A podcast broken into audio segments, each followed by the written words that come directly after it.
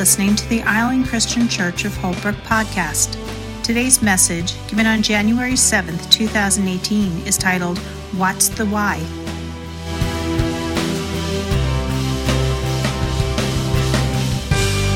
When I thought about this, I said, What is something that I could give you this morning that would help you throughout 2018 and even beyond? And the key is we want to look at the difference between what and why. And what happens is oftentimes we get stuck at what. In fact, many people start to think and they ask, well, what can I do?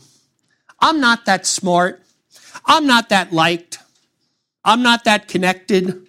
I'm not that well educated. I'm not that good looking. I'm not that popular. And yet, just like Michael Jr. said, once we find the why, the what becomes more clear. And so that's what I hope we will do today. We will not just look at the what we do, but we will try to find the purpose and the reason and the why that stands behind this. And today we're going to take a look at someone who essentially had nothing. And yet God used the little that she had and did a miracle. In fact, the results of this miracle was in large part due to how she responded to what she was told and to her circumstances. And this is what I want you to take away today. When God works, even our small acts have significant effects. When God works, even our small acts have significant effects. Would you turn in your Bibles to the Old Testament book, the second book of Kings? And we're going to take a look in 2 Kings chapter 4. Let me give you a little background here. Some of you may have heard of the prophet Elijah. And of course, Elijah was a great prophet. And then it came time for Elijah to go and pass on to the Lord. And so there was another prophet in Israel named Elisha. And Elisha continued in the ways of Elijah. And we're going to have a look at a miracle that God did um, in, in the life of a widow. So let's let's read. We're going to read the first seven verses of Second Kings chapter four. We're going to read through it, and then we're going to take a look and study it. Okay. Now, the wife of one of the sons of the prophets cried to Elijah, "Your servant, my husband, is dead, and you know that your servant feared the Lord, but the creditor has come to take my two children to be his slaves." And Elijah, Elisha said to her, What shall I do for you? Tell me, what have you in the house? And she said, Your servant has nothing in the house except a jar of oil. Then he said, Go outside, borrow vessels, those are jars, from all your neighbors, empty vessels, and not too few of them. Then go in and shut the door behind yourself and your sons and pour into all these vessels. And when one is full, set it aside. So she went from him and shut the door behind herself and her sons. And as she poured, they brought the vessels to her. And when the vessels were full, she said to her son, bring me another vessel. And he said to her, there is not another. And then the oil stopped flowing. She came and told the man of God, and he said, go, sell the oil and pay your debts, and you and your sons can live on the rest. May God bless this reading of his scripture. Let's, let's try to understand a couple things because there are some things culturally here that are very different now that we may not understand. Okay? First of all, this woman, her husband was a prophet and this prophet died. Okay. And he must have incurred some debt. I'm not, we, we don't know how that happened, but in that culture, when someone incurred a debt that they could not pay, you or your family members could be conscripted to become slaves. Essentially, you would be in the service of the person that you owed money to until a fair amount of time that was agreed upon based on how big the debt. You were essentially working off your debt for a period of time. Now, the prophet who, who incurred this debt had died, but it was still in the responsibility of the family to satisfy the debt. And so this woman is concerned because the creditors are going to come and take her two sons and have them essentially work off the debt. Now, just as an aside, debt still enslaves people today. You know what I'm talking about? That's right. Okay. Now, you know, yeah, you don't end up getting sent off to work as a slave to someone, but when you incur large amounts of debt or even a small amount of debt, you have an obligation and it really can hurt the way that you do and conduct your life. So just as an aside, you know, um, hey, my daughter Nicole and Jeremy, they're getting married in June and they have a goal Okay. Their goal is to really get those student loans paid down. And of course, there's more that can be done in this time, but I really am pleased that they have that as a focus of getting out of debt as soon as possible. And uh, it, it's hard to do today, isn't it? Sure is, you know, but still, just, you know, that's not the point of this message, but I just wanted to throw that in there that it's important because when you are in debt, you are essentially enslaved to someone else. Okay. So anyway, so this widow, widow has a problem. And so she goes to Elisha, who is kind of the new head of the prophets, and you know, you know, he, uh, she tells this story, and look in verse two. What's Elisha's response? What shall I do for you? What do you want me to do? Now, it's interesting because there was another time when in Jesus' life, when there was a man who was blind. And the man called out to Jesus, Son of David, have mercy on me. And Jesus came up to him. He goes, What do you want me to do? Now, wouldn't that be sort of one of those duh moments, don't you think? Right? It's like, uh, yeah, uh, I'm blind. I can't see. Could you heal me? But it's interesting because oftentimes God wants people to be able to articulate their need before he acts. And that's exactly what he's doing in the life of this widow. Elisha is saying, okay, I understand you've got a problem. I understand your husband, by whatever happened, owes money. I understand they're going to take your kids. Perhaps, what should I do for you?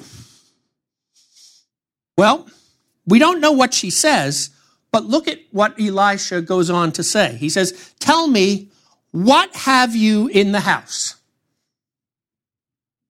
Now, this woman's probably thinking, I, I don't have much.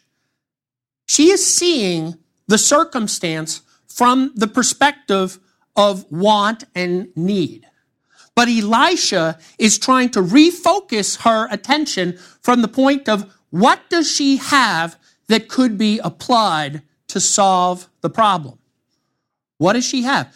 And I have found in my life, I've been a Christian a while now, and I have found that God usually doesn't just miraculously drop something on a situation to solve it, but He often uses either something or someone near or around us to address the need and solve the problem. And then where the miracle occurs is He goes ahead and multiplies and goes beyond just what's there. Okay? And that's exactly what happens here. So Elisha says, What do you have in the house? And she said, Your servant has nothing in the house except. Circle that word, except in your Bible. Except a jar of oil. Now, oil in that day was not only used for cooking, um, oil was a energy source. You know, it wasn't just put in things. It was an, it was valuable. It was something they, they actually traded and bought and sold oil. And so she says, I just have this little jar of oil. It was probably maybe as big as this. Probably not worth very much. And yet, look at what Elisha did. He says, okay, go outside and borrow vessels or jars from all your neighbors. And they need to be empty. You know, we don't want you to go over and get oil from them. Just say, hey, can you spare, you know, a jar or two? Or, and, but look at the next thing. He says, not too few. Not too few. You see, sometimes we get stuck in a mindset where we will set a limit that we think, well, maybe this is where this could go, but anything beyond that, that's just too much. And Elisha is saying, go get a lot of jars and bring them into your house. And so they did that. And he told them, then go in and shut the door behind yourself and your sons and pour into all these vessels. So, in other words, take what you have, and once you have all these empty jars, I want you to take what you have and start pouring it into each jar. And of course, we read about the miracle because she went in and shut the door behind herself. And, you know, I guess this was a private matter. You know, this wasn't something that was, you know, going to be made public uh, until the whole thing was done. And then when the vessels were full, so all the ones that had been brought in had been filled. And she said to her son, okay, bring me another one. Now there was still oil, but then the, the son says, that's it, mom. There are no more. And then at that point, the oil stopped flowing. Isn't that an interesting analogy and something that we should look at? Oftentimes, the measure of our faith sets the limit for what God does. You see, I, I, the way I read this is if they brought in more jars, the oil would keep flowing. Regardless, there was enough oil to accomplish the task that God wanted to do. Okay, and how do we know this? Because in verse 7, she went back to Elisha and said, Elisha, you know, this is a miracle. She told Elisha, like, what happened? And then he said, all right, here's how we're going to deal with your situation. You're going to go and sell all these jars that got filled up so that you can pay the debt. And then whatever's left over, now you and your sons are going to live on that. Isn't that a great, that is a great, great miracle. So remember that video clip? we need to look and say, well, what's the why here?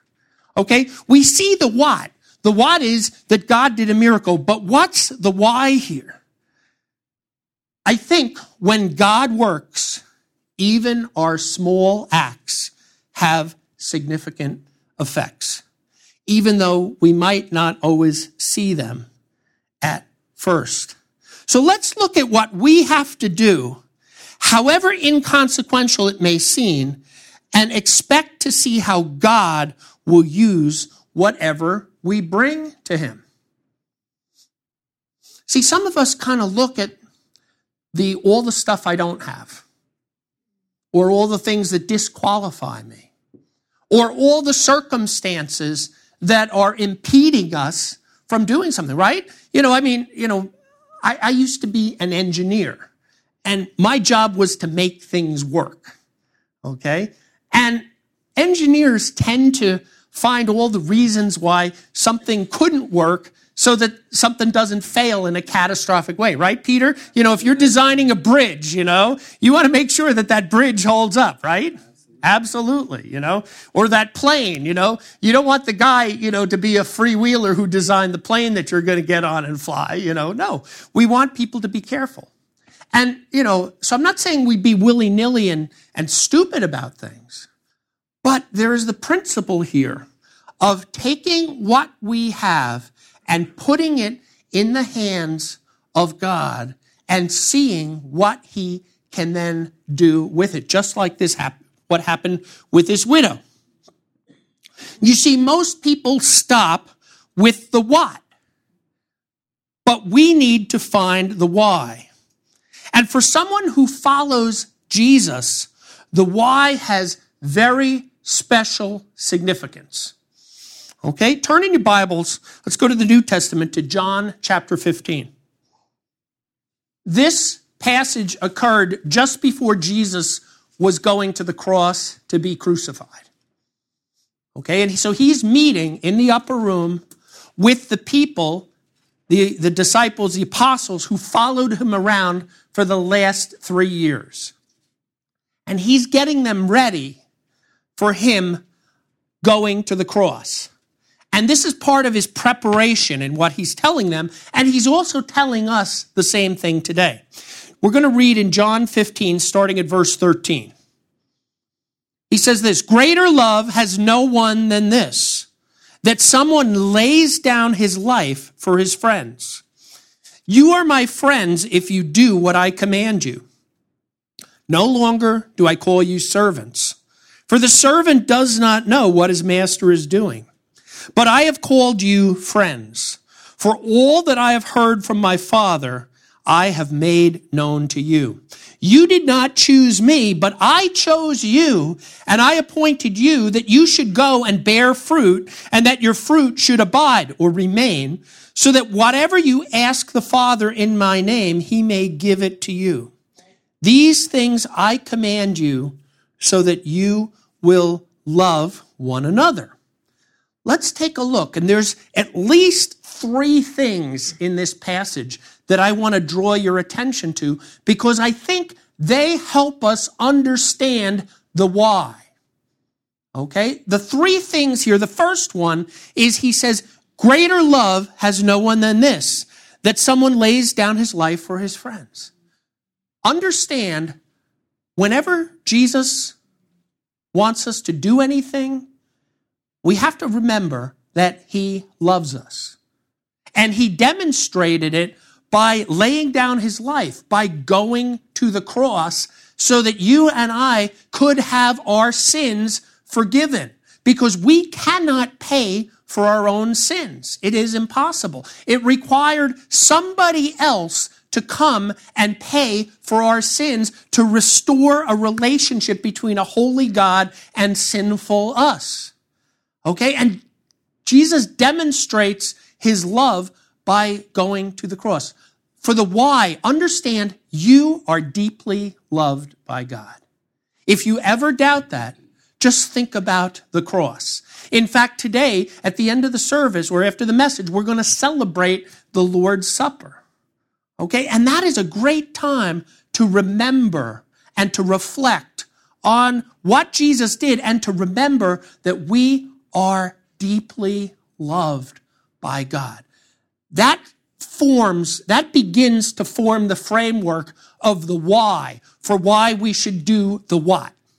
Okay? The second thing in there is he says, well, he loves us. He goes, you know, you're my friends. I don't call you just servants, for the servant doesn't know what the master is doing, but I have called you friends. For all that I have heard from my Father, I have made known to you. So Jesus is revealing stuff to us. And not only is he making stuff known to us, but he knows us.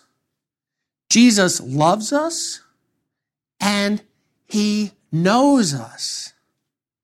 Okay? That is so key. He is not just some deity far off and disinterested in the lives and the work of the people. He loves us and he knows us. That should form part of our why as well. We are deeply loved and we are known by God. And then the third thing in verse 16, he says, You did not choose me, but I chose you. He loves us, he knows us, and he chose us. He picked us to come into his kingdom. Now, quite frankly, I don't really know how that works. And someday we'll get told how that works. But the bottom line and the thing that is so important is that that's how it works. If you have come to faith in Christ, God has chosen you from before you were even born. It's not because of anything that you did. It's not because, you know, you, are you're, you're a great athlete or you're a smart person or you did well and, and you made a lot of money. It's not because of anything that we did. It's He chose us so that He could get glorified by picking us. And that is awesome because all of a sudden that shows that it's not dependent upon me, but it's all an act of the grace of God. He chose us not because of righteous things that we have done. He chose us because of his mercy. So that is just awesome. And that should set the framework for this year. Okay? So when you start to think, ah, what can I do? You know, we start to get into the widow's mindset. We look at, remember that word I had you circle? Accept. What do you have that God has given you that you can return to Him in a way that He can then bless you and others through that, just like with the oil. Okay? And so this year, don't look at what you don't have, but look at what God has given you and how you can use that in a way that he will be glorified by it. So the framework of why for the year is we are loved, we are known, and we are chosen. Being loved, known, and called by God forms the basis for our confidence in the world. Because confidence in ourself has a limit. Because I have a limit.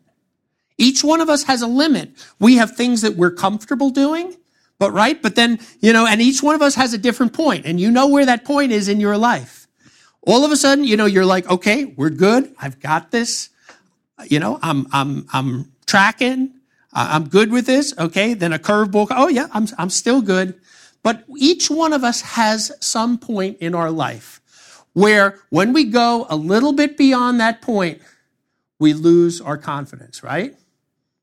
right?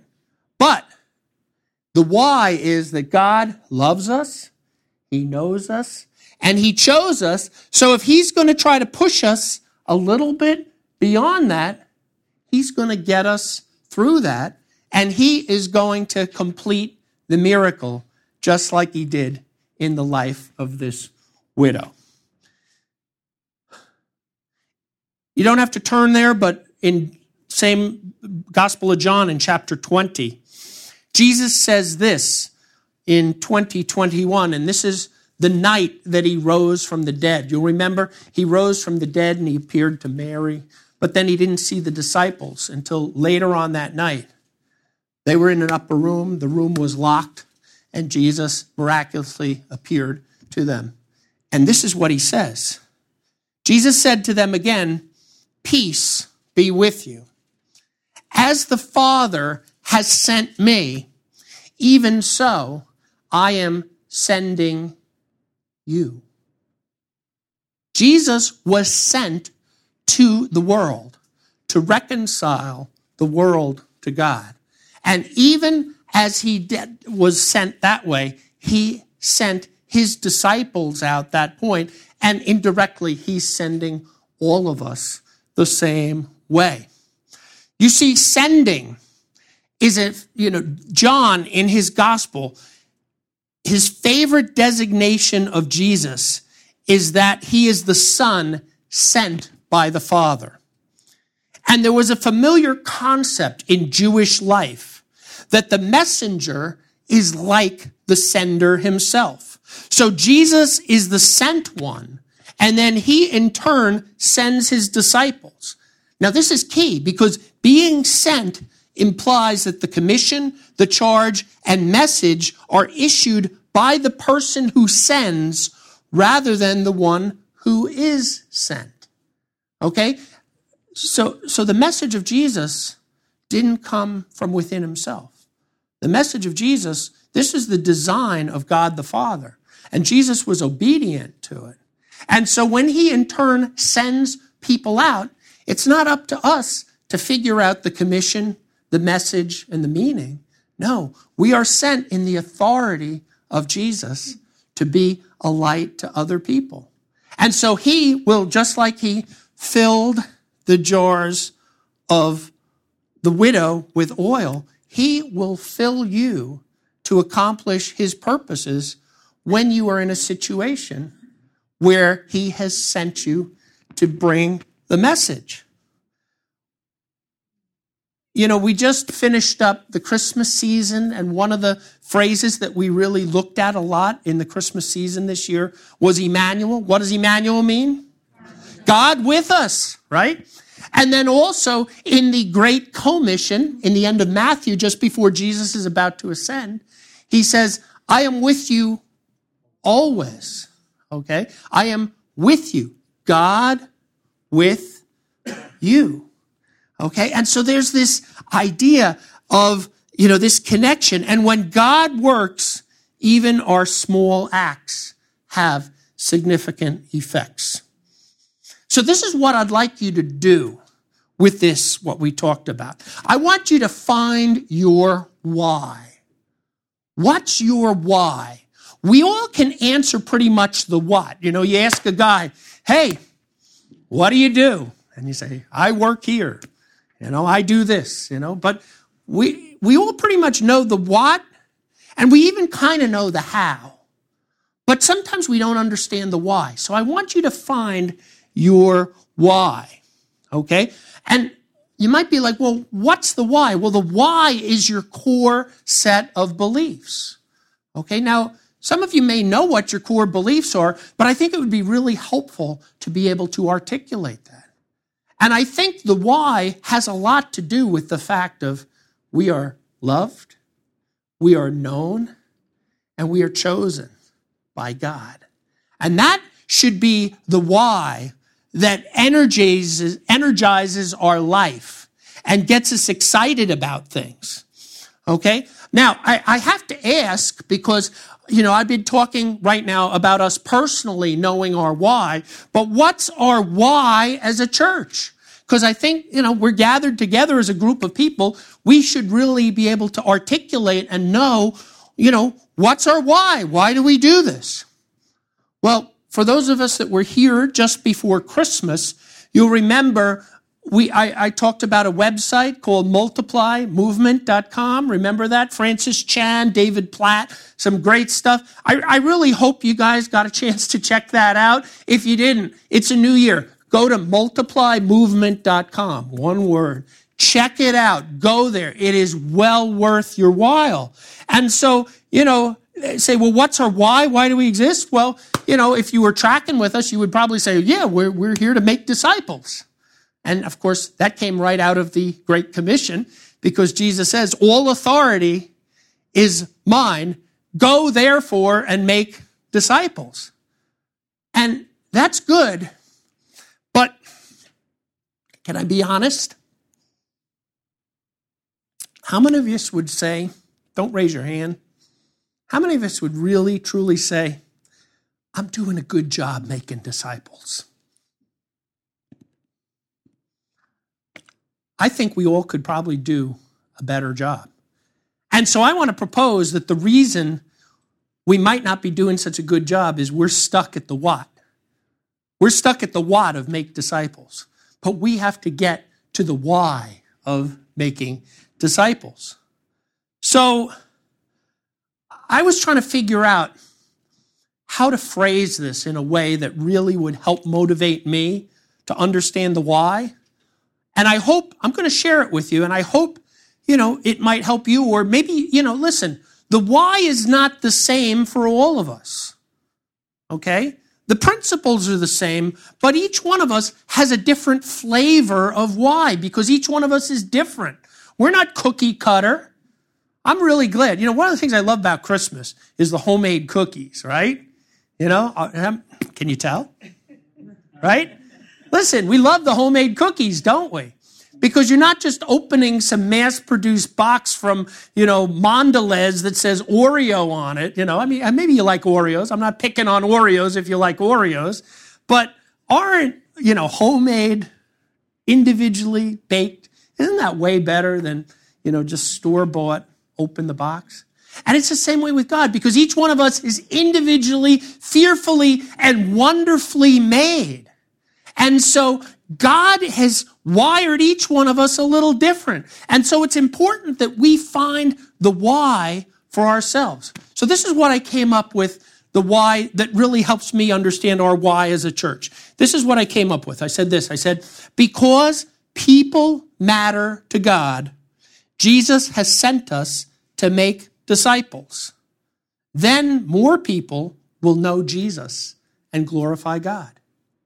Do you see the difference? It's not just like guilt, guilt, guilt, make disciples. Oh, not doing it, guilt, guilt. No, no, no. People matter to God. God loves people. God knows people. God's choosing and calling people. People matter to God. So because people matter to God, then Jesus has sent us to make disciples. And when we do it, more people will know Jesus and glorify God. I don't know, does that help anyone? If it doesn't, find your own why, but that's a why that I can get excited about. It's not just like, do this, Bob.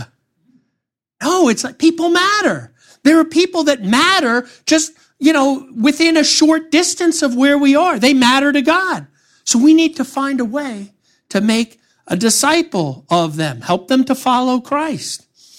Okay? And, you know, one of the ways we could do this, I think, is we need to find real, tangible needs in the community and then try to find ways to meet them. Okay? Because people may not realize that they need to be reconciled to God. I mean, listen, everybody needs the gospel, but they don't always recognize that. That's the key. And where the church has gotten off track traditionally over the years is some churches are really good at meeting needs, but then somehow the gospel, the good news of Jesus, gets veiled over. And people don't understand that we're sinful. God has sent Jesus to be our salvation, and we need to trust in him and respond to what he did. Because you can have people that have all their physical needs met, but they will not have their soul satisfied in such a way that they can eternally be with Jesus after they leave this earth and die. And so it's not either or, it's both and. Okay? So I think we need to, you know, we, we need to look at this. Um, we're, we're studying something as the pastors of the church. It's called um, uh, natural church development. And there's a, these people have studied, and there are these eight factors that they have identified in churches that are meeting needs and uh, and are thriving and growing in the community. And the the illustration that they use is sort of like a barrel. You know, a barrel that's made out of wood slats. And so imagine a barrel with eight of these things here, eight slats. And if you have a barrel and all the slats are this long, how much liquid can you fit in the barrel? This much. But if one of the slats is short, if it's only this high, even though the others might be here or here or here, the short slat sets the limit for how much liquid can go in the barrel. And so that's a great analogy. And so as your pastor, I am trying to find, you know, how are we doing in this? Where's the area where we could use improvement? Because I don't want to have really good some slats and have one that's really short. And then that's the thing that's limiting our potential of ministry in this community. Okay. And I think the one that we probably could lengthen that slat is called needs based evangelism. It's sharing the gospel, but doing it in such a way that people see us meeting needs in the community and then asking the reason for the hope that is within us, which is the good news of Jesus. I, I, read something a long time ago that really challenged me. I mean, this was like when we were first starting this church. And it really troubled me, and it quite frankly should trouble each one of us if we if we're thinking about it. Somebody said this. They said, if a church were to close and leave, would anyone in the community miss them? Wow. And as I'm thinking about it, I'm like, well, yeah, you guys, you're here, you're faithful. You know, we would miss it. But would anyone else miss it if all of a sudden ICC or, or one of the other churches in this building or the church up the road, Calvary Chapel, or one of them were to close? Would anyone in the committee, in the community miss them? And when I thought about that and I was reminded about that again, I'm like, wow, we really need to see where there are needs and then start to meet the needs so that the gospel can be communicated, people can be made right with God, and then they can worship and glorify Him. So that's something that I am praying about, and I would ask you to join me in praying and opening your eyes.